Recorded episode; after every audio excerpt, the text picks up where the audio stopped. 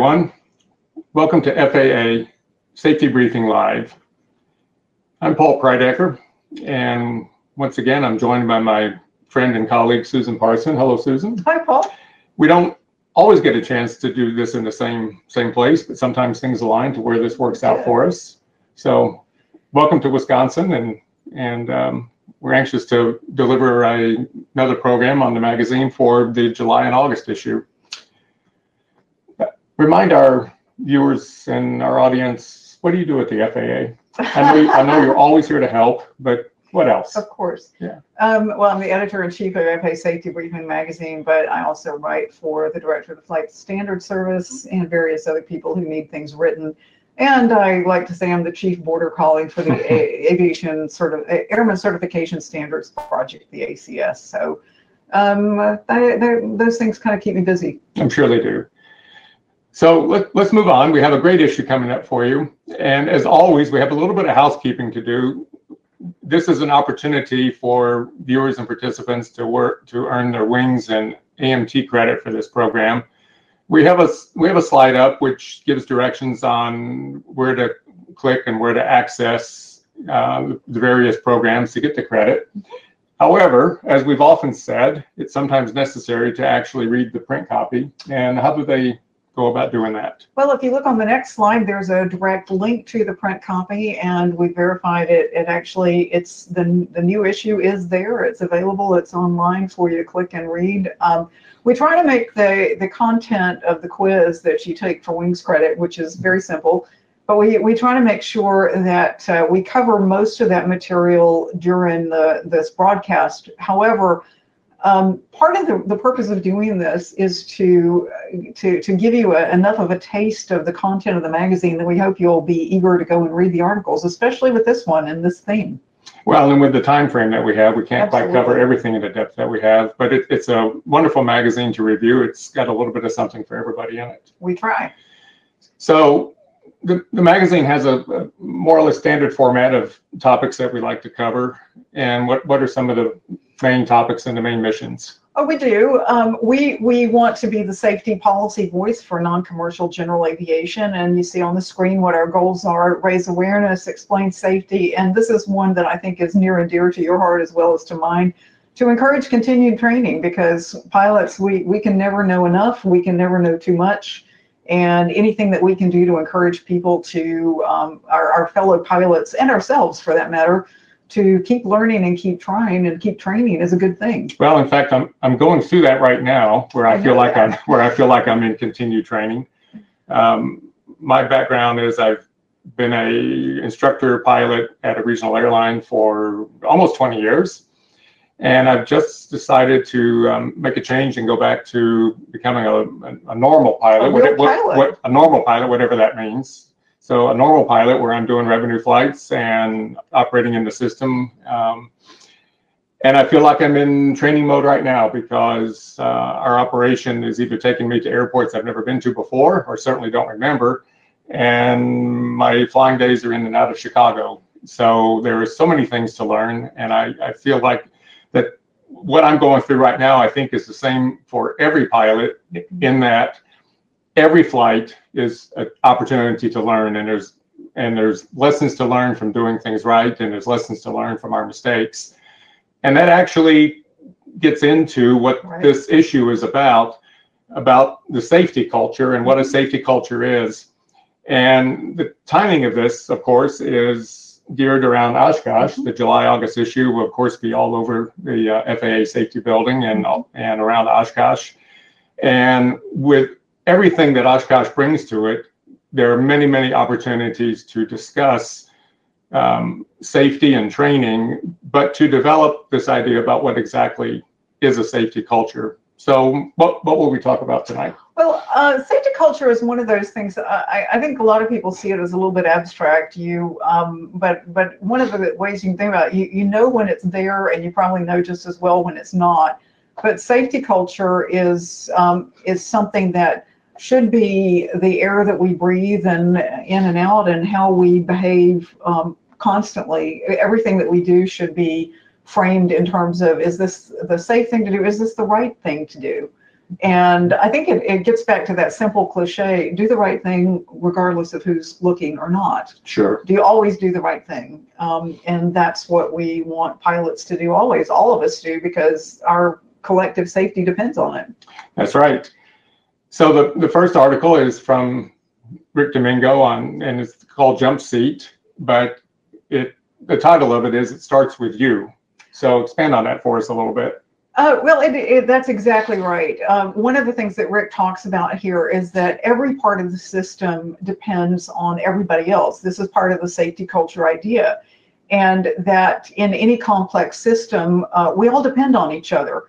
And that each one of us owes it to everybody else to be the best that you can be. And that means um, starting with you. One of the, the analogies we use in here is you know on uh, well you know very well especially now the the briefing that your flight attendants do on the oxygen Sure. and I, well, I think we can all parrot it pretty well that uh, you should put on your mask before helping others and it may sound like that's a little bit selfish but the whole idea is that if you don't take care of yourself you have no hope of taking care of any, anybody or everybody else and that is part of the safety culture idea too you start with you got to take care of yourself and your own training and skills and everything else And the other the other part that's alluded to in the, in the jump seat article is all of the pieces and parts and everything that goes on behind the scenes to make the Mhm. aviation system work. Yep.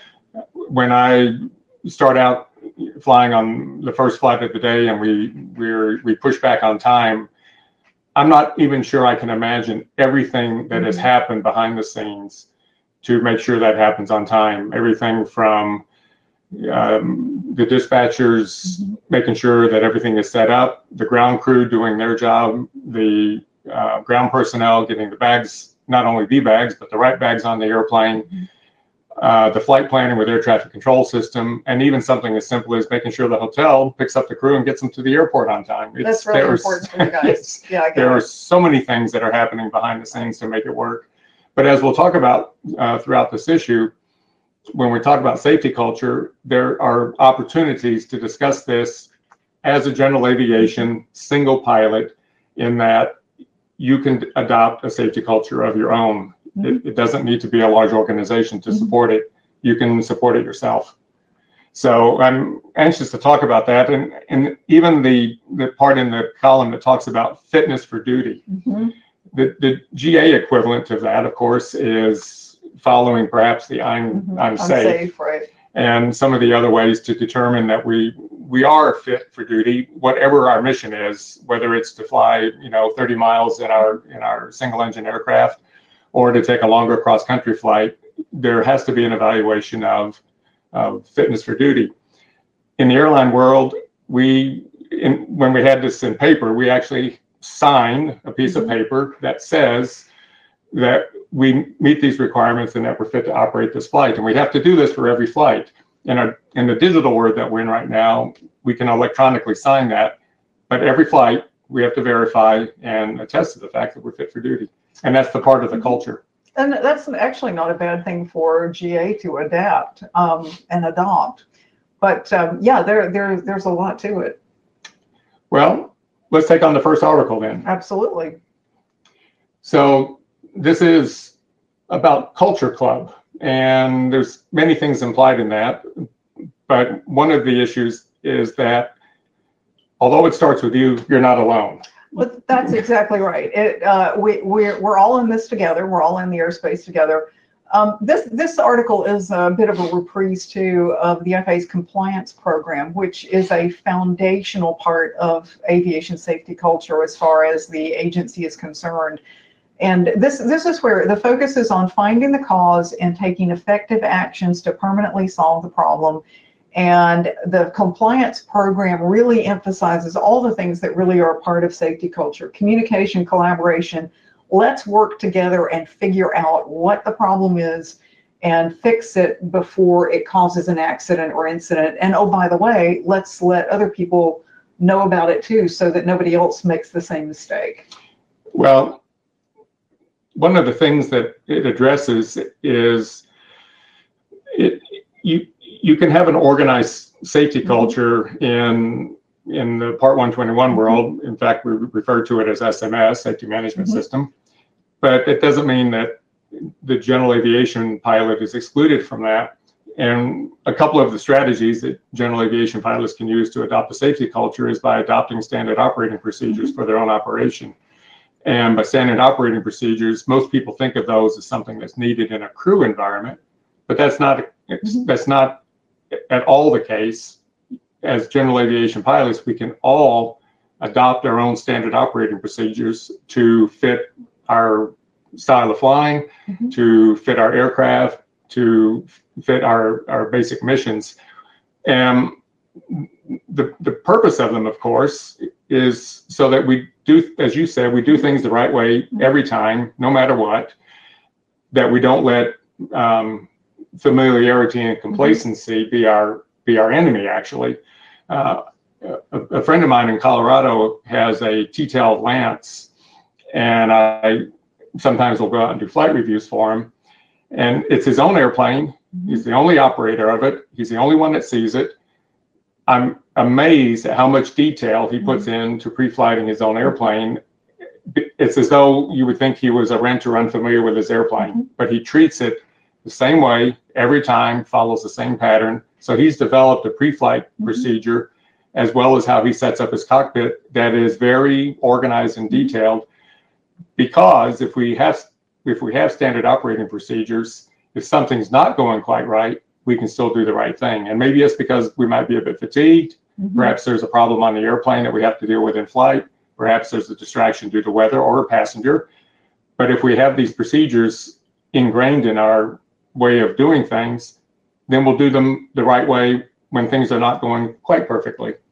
So it's a it's a good lesson. And you mentioned the part about you know mistakes and how the compliance program sort of addresses that. I, I wrote a presentation some years ago um, called "Never Ever Waste, a Mistake." right? M- mistakes are, in, in the purest sense of the form, mistakes can be gifts Mhm. that we can all learn from, or we can learn from ourselves. Um, so I, I've made a point about telling people as much as I can that we should never waste a mistake. We should always um, learn from it, do better from it, and communicate it so that other people can learn from it. Well, and that is a good segue into the next the next article. Actually, um, the title of it is "Break Rules, See a Safety Issue." Mhm. Well, this is this is about not wasting either a mistake that you made or a mistake that you see. Um, I think most people, or I hope most people anyway, are familiar with what you call NASA forms. Um, it's actually the aviation safety reporting system. It's called NASA Forms because uh, NASA is the third party administrator to make sure that nobody is worried about the FAC confidential forms. Um, and this is this is absolutely confidential. But one of the things that I, I think, um, and this article does explain that filing an ASRS or NASA report will, um, it, it does have some benefits um, against the sanction from a from some um, event or deviation that's occurred. Mhm.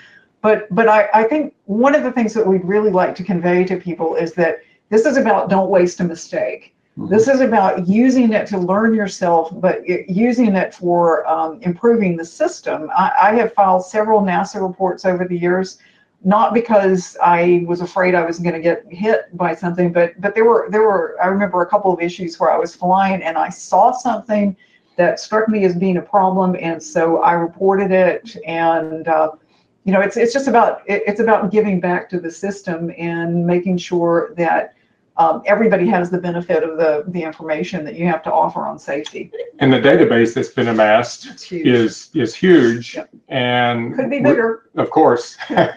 and and we're in a data-driven world where we're trying to mitigate risk by analyzing some of the data that comes from a, a NASA report. In in the Part 121 world, our equivalent is the um, ASAP Mhm. program, Aviation Safety Action Program, and the principle is absolutely the same. Um, a, a crew um, makes a mistake, thinks they made a mistake. Uh, it's a voluntary program and in exchange for volunteering the information about what happened, um, you are then relieved from Mhm. certificate action, unless, of course, it was, you know, willful disregard Mhm. for safety. But airlines and the entire industry sees great benefit from programs like this because it's it's information that's shared, it's accessible, and as you said, um, it's not just for oh I think I might have done something I don't want to Mhm. get in trouble. It is a mechanism for reporting um, perceived safety issues. If if we're taxiing around an airport and we see ridiculous taxiway signage that seems confusing, we can report that either through a NASA form or our Or ASAP elsewhere, report, and it'll it'll it'll be seen. Mhm. And the more it's seen, then the more chances it'll have it being addressed. So both both of those are excellent programs. The we've been talking a little bit about well, what about the single pilot? And What about the single pilot, And, the- right. and the That's next me. the next the next article is the party of one. Right. So can you have a party? Yeah. Of course you can. Um, however, one of the, the things that this article really points out, uh, there there's a nice little definition because people sometimes say, "Well, what is safety culture?" Well, this this one has a definition: beliefs, uh, perceptions that employees have in relation to risks that they're operating with. But uh, then it's okay, even if you mostly fly, as it says on the screen, if you mostly fly with a party of one, just you, as either as the only pilot on, or the only person on board, or the only pilot on board, you are part of the system. This kind of picks up on the point Rick Domingo's article makes as Mhm. well. And you actually do have a huge system at your disposal. I think anybody who's ever declared an emergency or even a distress um, on the radio knows that immediately you have everybody's attention. Um, but the whole idea is use the people around you, um, use people who know more than you do, use people who know more about um, a particular airplane than that you do. Applying uh, the, these are ways that you can stay engaged uh, and i think it's even says you're reading this article um, reading this magazine is part of it. See it say it use every opportunity to train um, but but again reach out know what your resources are and don't hesitate to use any of them. Well, and even if you are ATC adverse, you have no desire to talk when you're flying, you fly out of a non-towered, uncontrolled airport in Class G airspace, you're not alone. There is because some because somebody put fuel in the airplane, right. Somebody did maintenance inspections on the airplane, and it, it is not just one. You and as you said, the, the the system depends on every component and every person to to make it safe. So as we talked about earlier, even though you might be a party of one, you can develop your own procedures. Mhm. Um, you can use them, but there are other people behind the scenes that are making your flight possible. So it, it's a it's a good concept, and as as we go into EAA and Oshkosh again, there are, there are so many venues and so many opportunities to talk about how we're managing safety and mitigating risk um, at all levels of flying. absolutely Um, our next one uh, deals a little bit about ADSB, and uh, one of the things that occurred to me was, uh, first of all, that this is a bit of a success story, which Mhm. you, you can address. But the one thing that occurred to me was that the very technology that we can use in our airplane is part of our safety culture. Well, that's exactly the point that I was hoping that you would draw from that, Indeed. especially following uh, following what we talked about. Mhm. The the technology that we have nowadays is definitely part of the safety culture, just as transponders were when they first came in, the Mhm. universal use of transponders. But in this case, this is you've got your own transponder right, right there, or you you can see you can see a lot of what air traffic control sees. Um, and this, I, I, having flown with ADSB for a while, and um, my flying club equipped with ADSB In, um, or at least a solution that includes ADSB In, and I personally don't want to fly without it. But uh, one of the, one of these, uh, th- this article talks about a study and a safety analysis that showed the significant reduction in the risk that um, is out there for aircraft that are equipped with ADSB because I, I know when you fly in congested airspace, uh, it may look when you're looking out there like nothing else is out there because it can be really hard to see other airplanes. Mhm.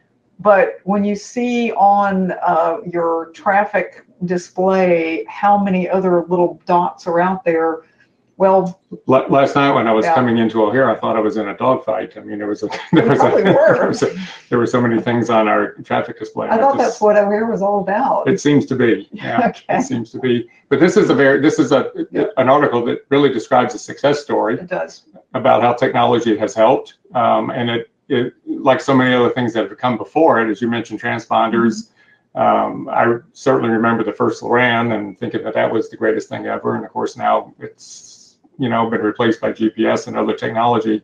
But even as we've talked about in previous editions, um, angle of attack indicators, um, so many things that are um, helping to keep us safe. Well, and evolution is a great, uh, the whole evolution is a great segue, uh, thank you for that, into our next piece. And I don't know, I, I know our viewers can't see this completely, but in the, in the back of the room is a bookcase with some of my selected books. And one of them, of course, is The Origin of Species by Charles Darwin. So when I saw this article, I thought, I wonder where this is going. Well, So- this was this was fun. I, I before I read this one when I was editing, um, this was written by one of our staff members. Uh, I had I confess I'd never heard of Lamarck before. I had no idea who that was. And I was like, huh, what is this? Um, well, it turns out that he had a theory of evolution, and the point that uh, my colleague makes in this article is that Lamarck's theory of evolution, um, while it doesn't explain the origin or development of the species, that it's pretty darn good in explaining um, the evolution of, of things like safety culture and human behavior, how humans learn and evolve and develop. And the the four points or four the big points out here are things that you can do like community structure, um, codes of conduct. There are lots of those. And any theory change is good, especially if it's well change is good in the Mhm. right direction, Mhm. and uh, that should be up and better.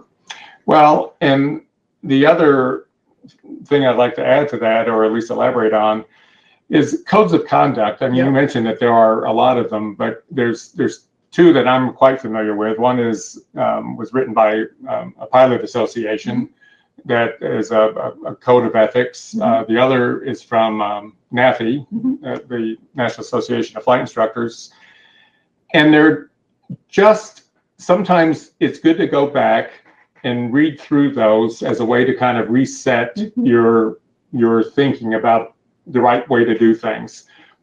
When I when I think about training, um, so much of our training is is based on sort of higher level concepts. However, none of that would be successful unless we go back to the basics sometimes. Absolutely. I mean, it's why we do recurrent training. It's why we have flight reviews. Is to kind of go back to the basics, do things that we haven't had a chance to do in a while, and to you know knock some rust off and to improve. But the code of conduct or code of ethics that many organizations put out to me are just a wonderful way to mm-hmm. frame safety culture, and it can just serve as reminders of of what our mission is uh, to be safe.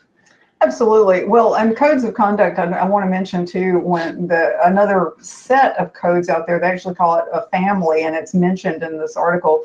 Um, the Aviators Code Initiative. If you Google that, you'll come up with. There are now aviators code uh, codes of conduct for instructors, private, and for various levels, including remote pilots. Mhm. And I think they're they're constantly expanding. And the idea is to try to take best of the best, best practices and best safety practices and cultures for different categories and classes and to put it out there for people to use and, and as much as anything, just to give you something to think about and as you said, to reset your expectations and your expectations for yourself more than anything else. That's right. That's right. Um, Jason Blair has contributed a nice article about other pilots looking out Ah, for you, yes. and it, it's a um, it's a well well stated article about how can other pilots reach out and help their colleagues or pass on advice um, in the right way without being um, critical, but to maybe present information in a way that will have people see things in a different way, or to at least take a pause. Um, so I, I thought this was this was a, a, a really nice article about how to how to intervene a little bit. Well, it's it's that, but it's uh, the other piece of it is also about how to accept an intervention by another pilot. Um, I think they say in some of the various like ten step or twelve step programs, the first thing you have to do is acknowledge that you have a problem. Um, that if p- other pilots are saying things to you like, "Gosh, did you look at the windsock?" or "Boy, it's really windy out there today," or "Oh, did you look at those clouds?" Uh, people. Um, one, one of the, the really the points that Jason really makes in this piece is that you may be getting information that is very subtle, but it you really pay attention because if other pilots are making comments to you about, wow, you know, I, you you really want to go fly in this, maybe you need to rethink it. Well, and it goes the other direction too. Um, as a as a flight instructor for a number of years, I've learned that uh, my my students might be communicating something to me about their own level of comfort.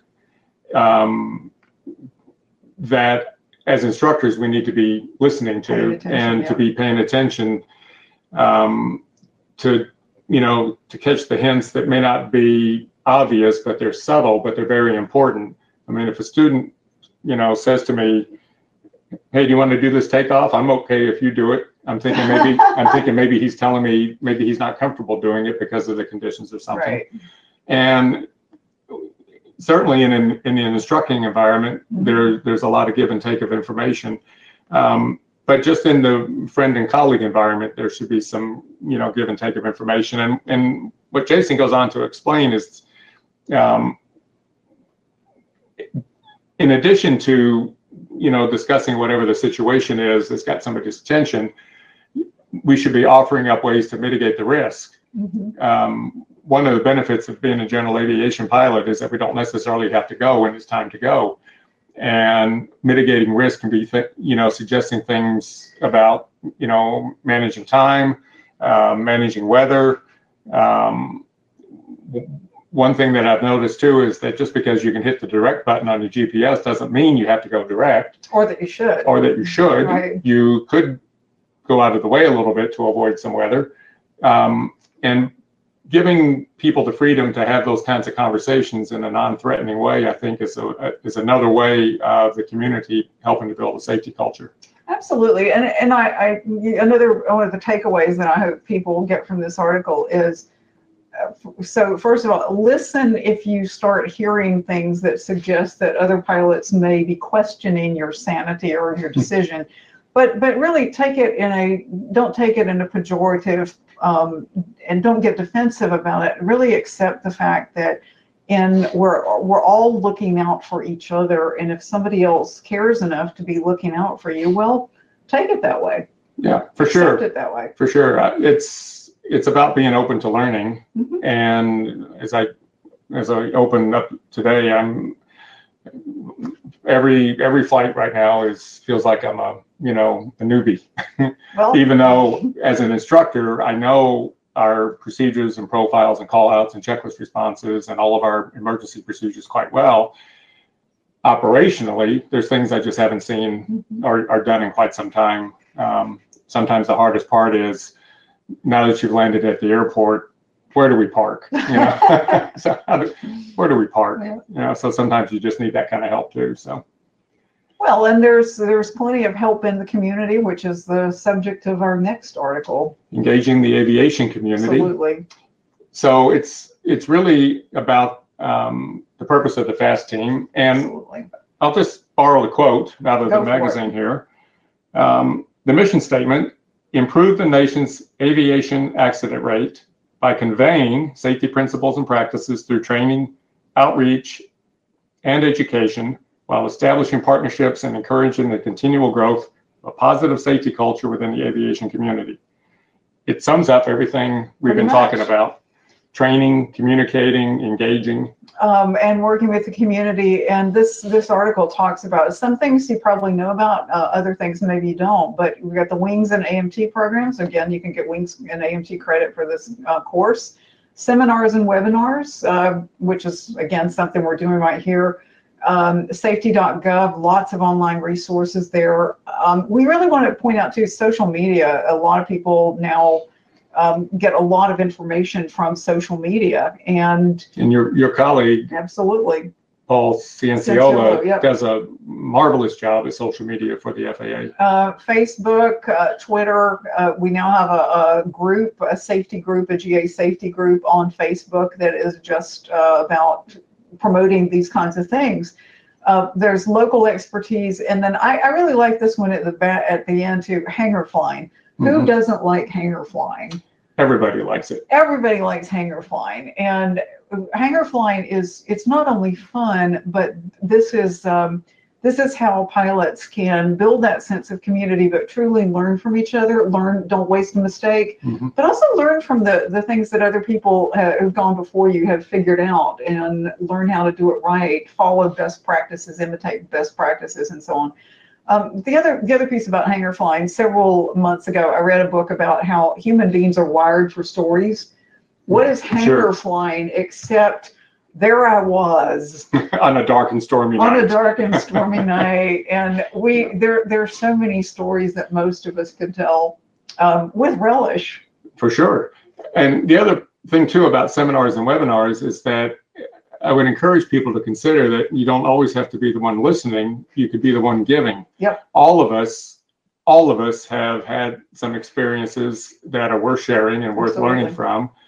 And jumping in and coming up with a, a, a seminar uh, at your local airport, um, at a high school, or Mhm. or any place, uh, even if you feel like you might be a little afraid of public speaking, you're the one that owns the story. Absolutely. Therefore, it's a lot easier to communicate. Pe- people ask me all the time if I mind, you know, doing public speaking, and I always say no, as long as I know what I'm talking about. if I don't, it's a little bit difficult. But if you own the story, if you own the story, uh, you can be on the giving end as, as well as the the uh, receiving end, which I think is a wonderful opportunity to just do more outreach. Absolutely.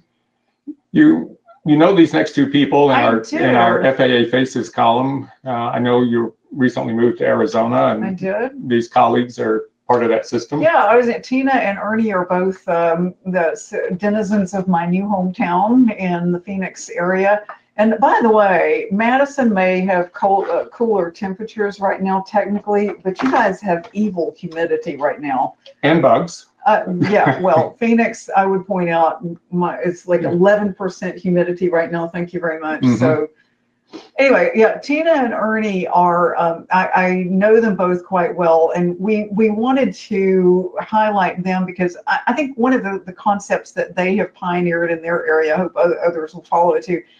These guys act as a team. Um, Tina's ops and Ernie's airworthiness, but they do not, they, they do seminars together and they act and work together in so many ways simply because they want to make the point that we are all in this together. There's because you're a mechanic or because you're a pilot, you're still in the system and we depend on each other. Mhm. We all know that pilots depend on mechanics and mechanics Absolutely. need, well, we, we pilots provide lots of work for mechanics to do. Indeed. Yeah. Indeed. So, so anyway, this is a little bit about their their background, and uh, they're they're fabulous. They're very active in the Scottsdale FSDO, their whole area of operation, and I've told them that now that I'm out there, if they can use me to do seminars in the future, I'm happy to try to join the team. Well, and and again, the idea of partnership to to communicate um, on on both sides Mhm. of operations and and maintenance is an important concept because they do go hand in hand, of course. Yep. So so maybe you'll have a chance to see them more often. Uh, yeah, I have Yeah. a chance to do all sorts of things. So. Yeah. Um, drones is a, another part of our um, aviation world. There's probably been no other segment of aviation that has developed so quickly Absolutely. and requires um, a lot of thought concerning regulation Mhm. and safety. And of course, there's embedded embedded in all of this discussion is is there an opportunity for safety culture among the drone community? And the answer, of course, is Yes. Um, this this article is about the, the fact that so so there are two sides to certainly every story and certainly to this one. That one of the things that um, traditional pilots need to do and understand is that remote pilots are pilots and that we need to be welcoming and to really enthusiastically welcome this new segment into the community because anything that expands aviation is good for us all. Mhm. And we need to reach out to our partners and our colleagues now, fellow pilots in the remote pilot community, and try to help them understand how some of the things that we take for granted work.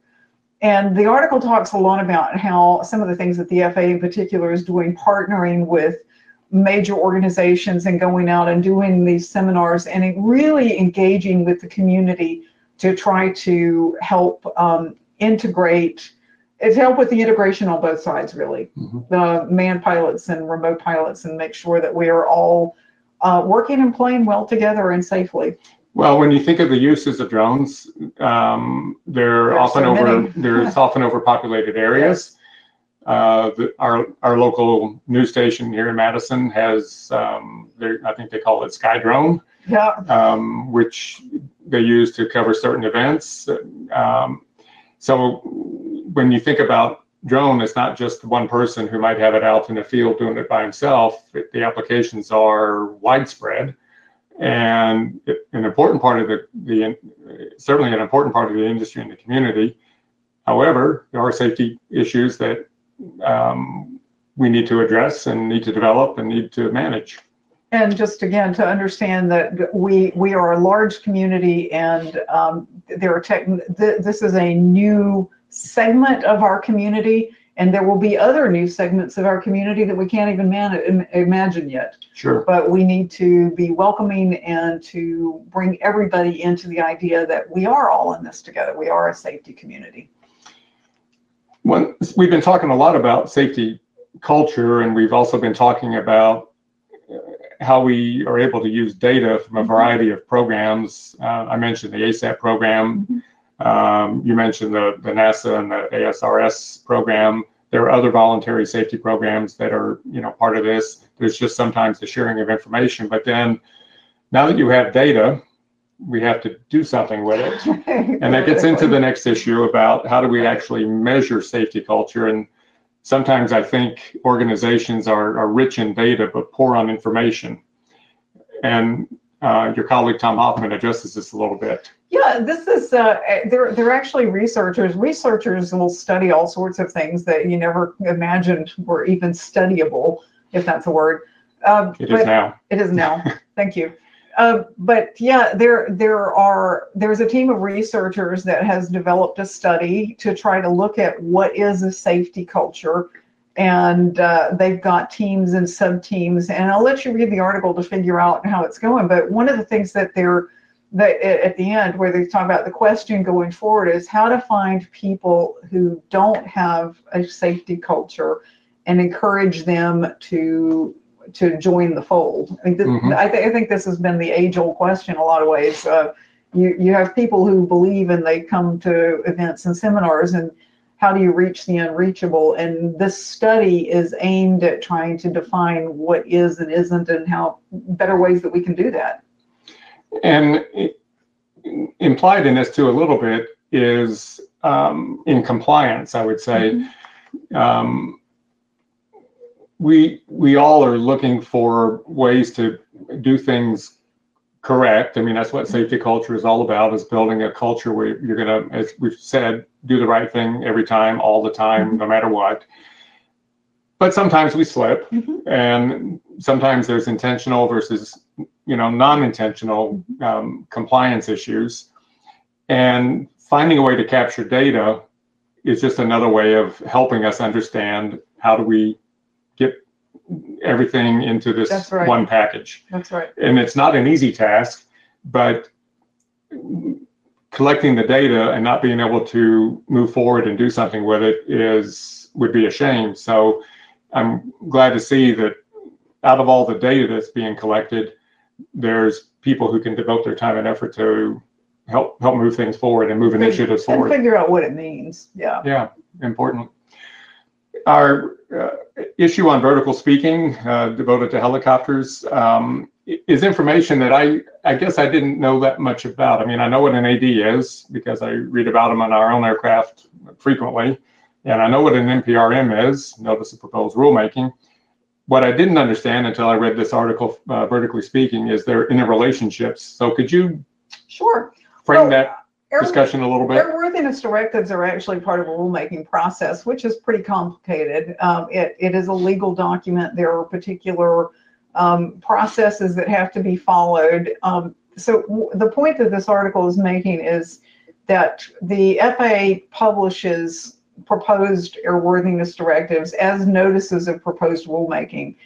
And it stresses that we want to hear from people especially at that stage, because while it's a notice of proposed rulemaking, it's much, much easier to bring in other issues and to make changes if necessary than after the final rule has taken effect because it, it has a maybe a higher threshold for to get changes. So if you're looking to have something changed or to have some influence, the stress point here is that the notice of proposed rulemaking is the stage to do it because that's the the way that the entire rulemaking structure is set up is to get public comment.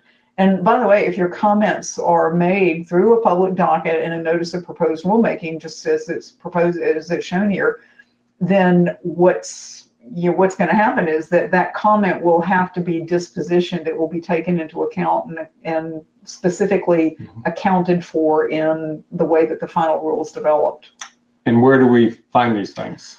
um, well, the notices of proposed rulemaking are in the Federal Register. There are, um, eh, there, I think there are some links in the article, but if you just Google Federal Register, I actually know people, um, particularly in some of the advocacy associations who, uh, I think, I, I'm sort of amazed that they stay up until strange hours of the night to see the first copy of the next day's Federal Register. I'm not one of those, but I'm glad there are people who do. But, but the point is, if there's an issue affecting uh, um, your aircraft, your operation, something significant to your particular um, realm of aviation, it's better to make a comment at the NPRM stage. Absolutely. Yes, you'll have a better chance of, of having influence in there. Okay. Our maintenance section, um, nuts, bolts, and electrons. This time, it, it again it addresses really the uh, collection of data, Mhm. but also the reporting mechanism to to get the data. Um, this article talks about SDRs and um, which are service difficulty reports, and also talks about the reporting system, and it covers everything from uh, suspecting unapproved parts to anything that's service related that the maintenance personnel feels like needs to be reported and dealt with. And again, it's another way of establishing a database Mhm. and an essential part of the safety culture. It is. Um, and it's it's about if you see something, say something. Don't just throw up your hands and, and complain about it. Try to share the information that you have because um, information that you have in one place, and if you share it through the appropriate channels, it allows the people who are in a position to do something about it to say, hey, wait a minute, we're seeing that in different places. We need to look systematically at this. It's not just a one off thing. Sure, So, sure. So the next article is um, is yours. It It's- is. It's under the the column of checklist, and I sense by the way you wrote it that you had a little bit of fun doing it. I did. Okay. I did. I always try to have fun when I write, but sometimes it's easier than other times. No, um, so uh, there's a reason they call that blinking thing on the screen the cursor. I'm sure. Um, there are times when I'm really trying to figure out how I want to approach a topic or what to do and staring at a blank screen. Well, I, I also tend to do Google searches and things like that. And, and I, I came across, of all things, an agricultural, uh, a brochure that the FAST team developed for agricultural operators. And as I write in this article, I was ready to just move on because, hey, how could that possibly be helpful? And I discovered that actually it is. And I, I hope you'll read the article to find out how. But what I, I ended up doing to summarize it was uh, I, I drew an analogy here between farmers, which is funny for me to do because I don't like dirt. Yeah, Um, we know that. but you are in farm country here. I know that. Um, but between farming and um, and safety culture, and it's it's the things that you see here. Pick what you plant, weed it and water it. It's easier to weed things, uh, weed out bad habits, When or weed small. out weeds when they're Yeah, small. yeah. And oh, you have to water it because uh, knowledge and training will wither if you don't give them fresh infusions, just like plants will wither. Mhm. Uh, measure to manage, and I quoted you because you taught me the knee high. What is it? Knee high. the Fourth of July about the whole corn thing. Yeah. Okay. Yeah, so that wasn't original. That's well known, actually. I know, but you Yeah. taught me. I, I didn't know. So the the how do you measure what you're doing? Because if you can't measure it, you can't manage it. Is the way the saying goes. And then finally, share the wealth. Um, I, I use a, a very personal analogy here. My my dad grew tomatoes. He loved he he grew wonderful tomatoes actually, and I had to weed them and water them when I was a kid. And uh, the last piece was about sharing the wealth that we need to we need just as my dad shared his crops uh, wherever he could we need to share our knowledge and experience and contribute that's that's really part of safety promotion which is a huge part of safety culture so when i drafted this article i, I had done a background of a tomato plant but Oh, i took it out because it was too hard to read the article i wanted you to read the words well, they're good words. okay They're good words, and and and part of it too is the idea about um, your comment about it's easier to fix habits Yep. when they when they're small habits and they don't become ingrained in your. Mhm. We we don't want bad habits to become ingrained in your own safety um, or Exactly. standard operating procedures, and some of the ways of mitigating that is by sharing information, going back to Mhm. what we talked about about how other pilots can help other pilots exactly and discussing um, kind of do, sometimes we have to do a control alt delete on ourselves to kind of start fresh and say okay um, Yeah. i've not been doing this the way i would like to do it i'm going to start over Yep. so i, I get the habit thing um, it- and it's easy to develop habits that were not how we were taught but it's also easy to undo that And So, it's easier to undo it at the earliest stage than later on. Sure. Our uh, two medical topics, condition inspection. The, the first one deals with, of course, a very um, serious but also treatable situation of melanoma, which is um, an aggressive form of skin cancer. And it's a very, it's a pertinent topic for pilots to pay attention to. Um, regardless of what you're flying and how you're flying, um, we need to manage that and be careful um, because it is one of the more um, aggressive skin cancers there. Certainly treatable through surgery and sometimes other follow-up treatment. Um, the article lists the um, key signs and Mhm. indicators Mhm. that we should be aware of in terms of the, the, the color of, of um, a, a- spot or a lesion, uh, the shape of it, whether it's um, evolved in a fairly short amount of time, uh, if it's asymmetrical, if there's been changes to it. And those are all important things um, to pay attention to.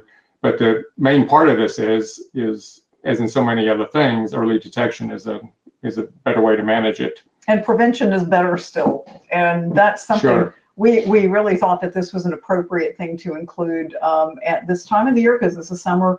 This is when people are going to be out in the sun, and those of us who are going to Oshkosh are going to be out in the Of sun course. a lot. Um, now that I'm in Arizona, I'm very, uh, I'm very conscious of sun protection in ways that I wasn't before. So these are just things that whether pilots or no pilot, whether you're a pilot or whether you're not a pilot, these are things that you need to be aware of, and you can do a lot to prevent it in the first place. And perhaps it's no surprise, but in the in the airline world and in the business aviation world, where uh, pilots are flying higher, higher altitude aircraft, it is a concern because of the long-term exposure to UV effects. Yep. So it's it's a good article, and as you said, it's a timely one. And and the next article, part of the air medical um, information, is about drug, getting drugs approved and taking medication. And um, Dr. Berry makes um, several good points. One is is that just because a medication might be approved doesn't mean you can operate an aircraft while you're taking it. So you need to speak with an AME about that to make sure. And then the other question is, how do drugs get on the approved FAA list? And can you, They tend to use Yes. the term accepted because it's the FDA that actually approves the medication. Um, the FAA accepts it for aviation purposes. Mhm. Um, start and the process that process doesn't even start until a year after it's been on the market because no Mhm. matter how many research studies there have been done, things crop up usually when it gets into the broader market into use. Sure. Um, there's also the whole idea that you need to look at how it might interfere, how it might behave at higher altitudes and in some of the, well, in the flying environment. So I, I learned a few things from this article and I hope you will too. have a look. It's got good information. The, the next one is post-flight, and as we have discussed before, we usually start this issue out with the jump seat column, and it typically ends with the post-flight. And I, the post-flight is, is your article about um, doing a little bit of rebalancing. So Well, yeah. yes. did you do? Um, well, I moved.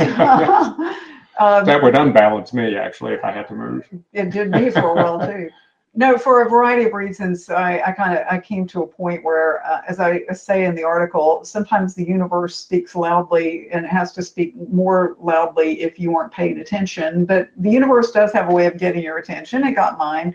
I realized that there were some changes that I needed to make in life, the universe, and everything. So, so that's what I did, and that's had some uh, mostly positive effects. But I write there very honestly about it, it's it's been a wrenching thing to leave my flying club Mhm. um, and to be looking to something else that I don't know quite what it is yet. But I know that the the move that I made was a healthier thing, and it, the, this piece kind of matches up with what Rick Domingo wrote in the front. You, you've got to you've got to take care of yourself, and I, you know, we talk about our culture is very much a more, better, higher, faster. And we need to kind of figure out when is enough. I don't think we have a good sense of that.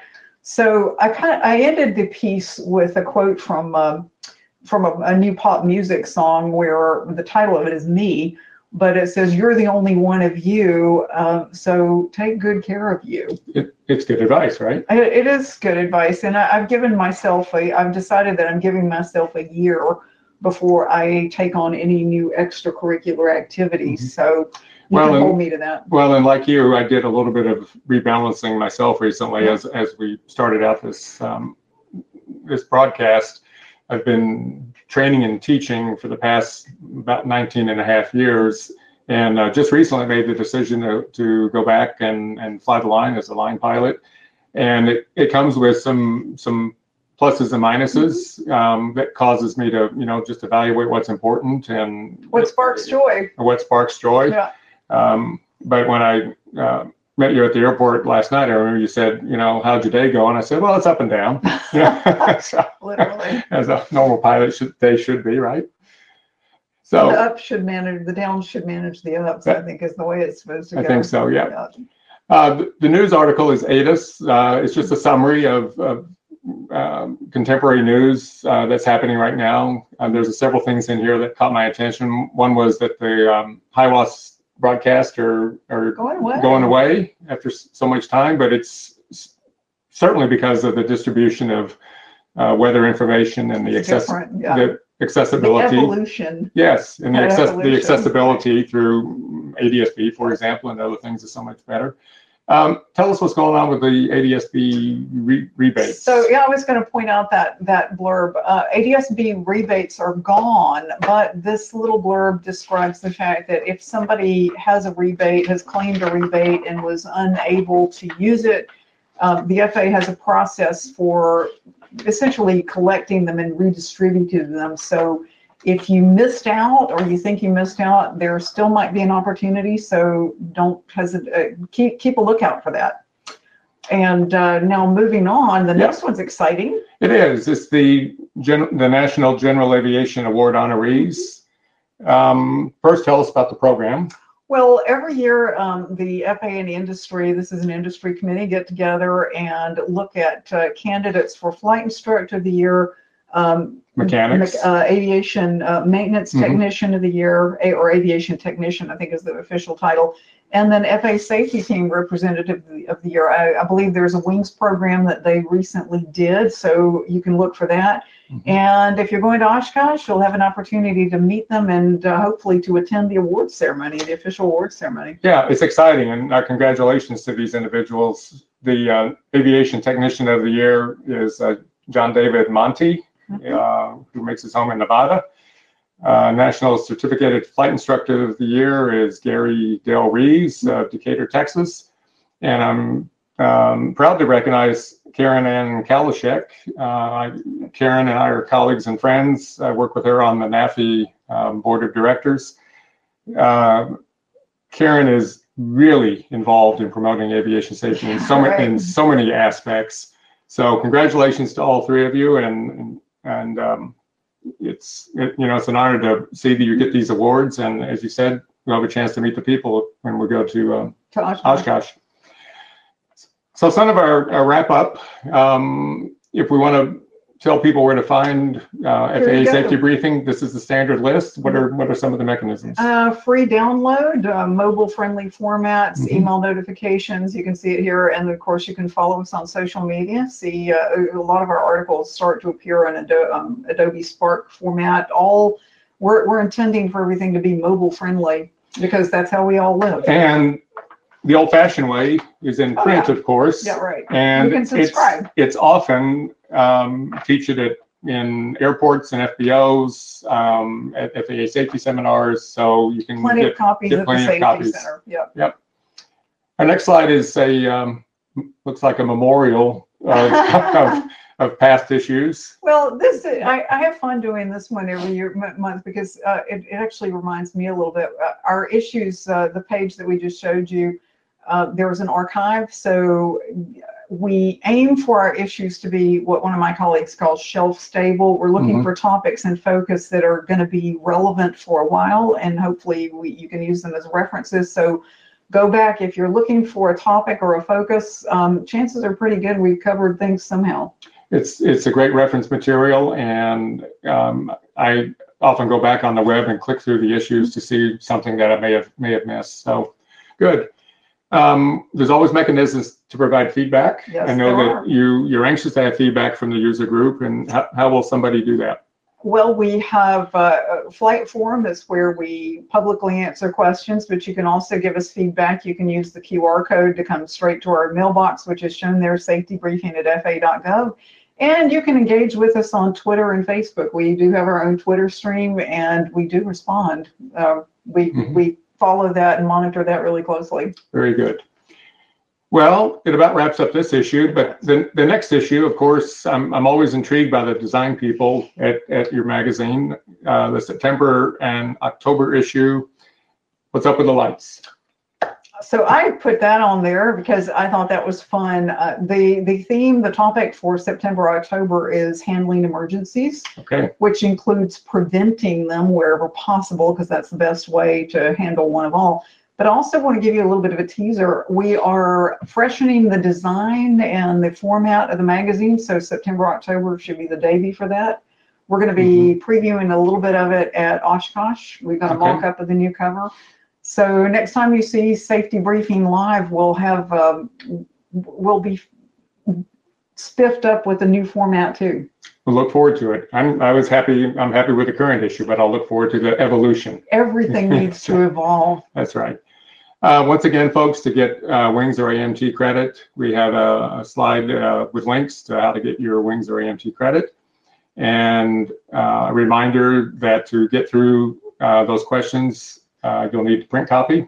Ideally, yes, Mhm. and certainly we hope that we've given you, just like I said earlier, enough of a of an incentive and a teaser that you might want to go and look at some of them more carefully and closely than we're able to do in just an hour. Okay. Well, we'll see everybody in September. and Look forward to it. thanks so much for being part of the program and be safe. Have a good evening.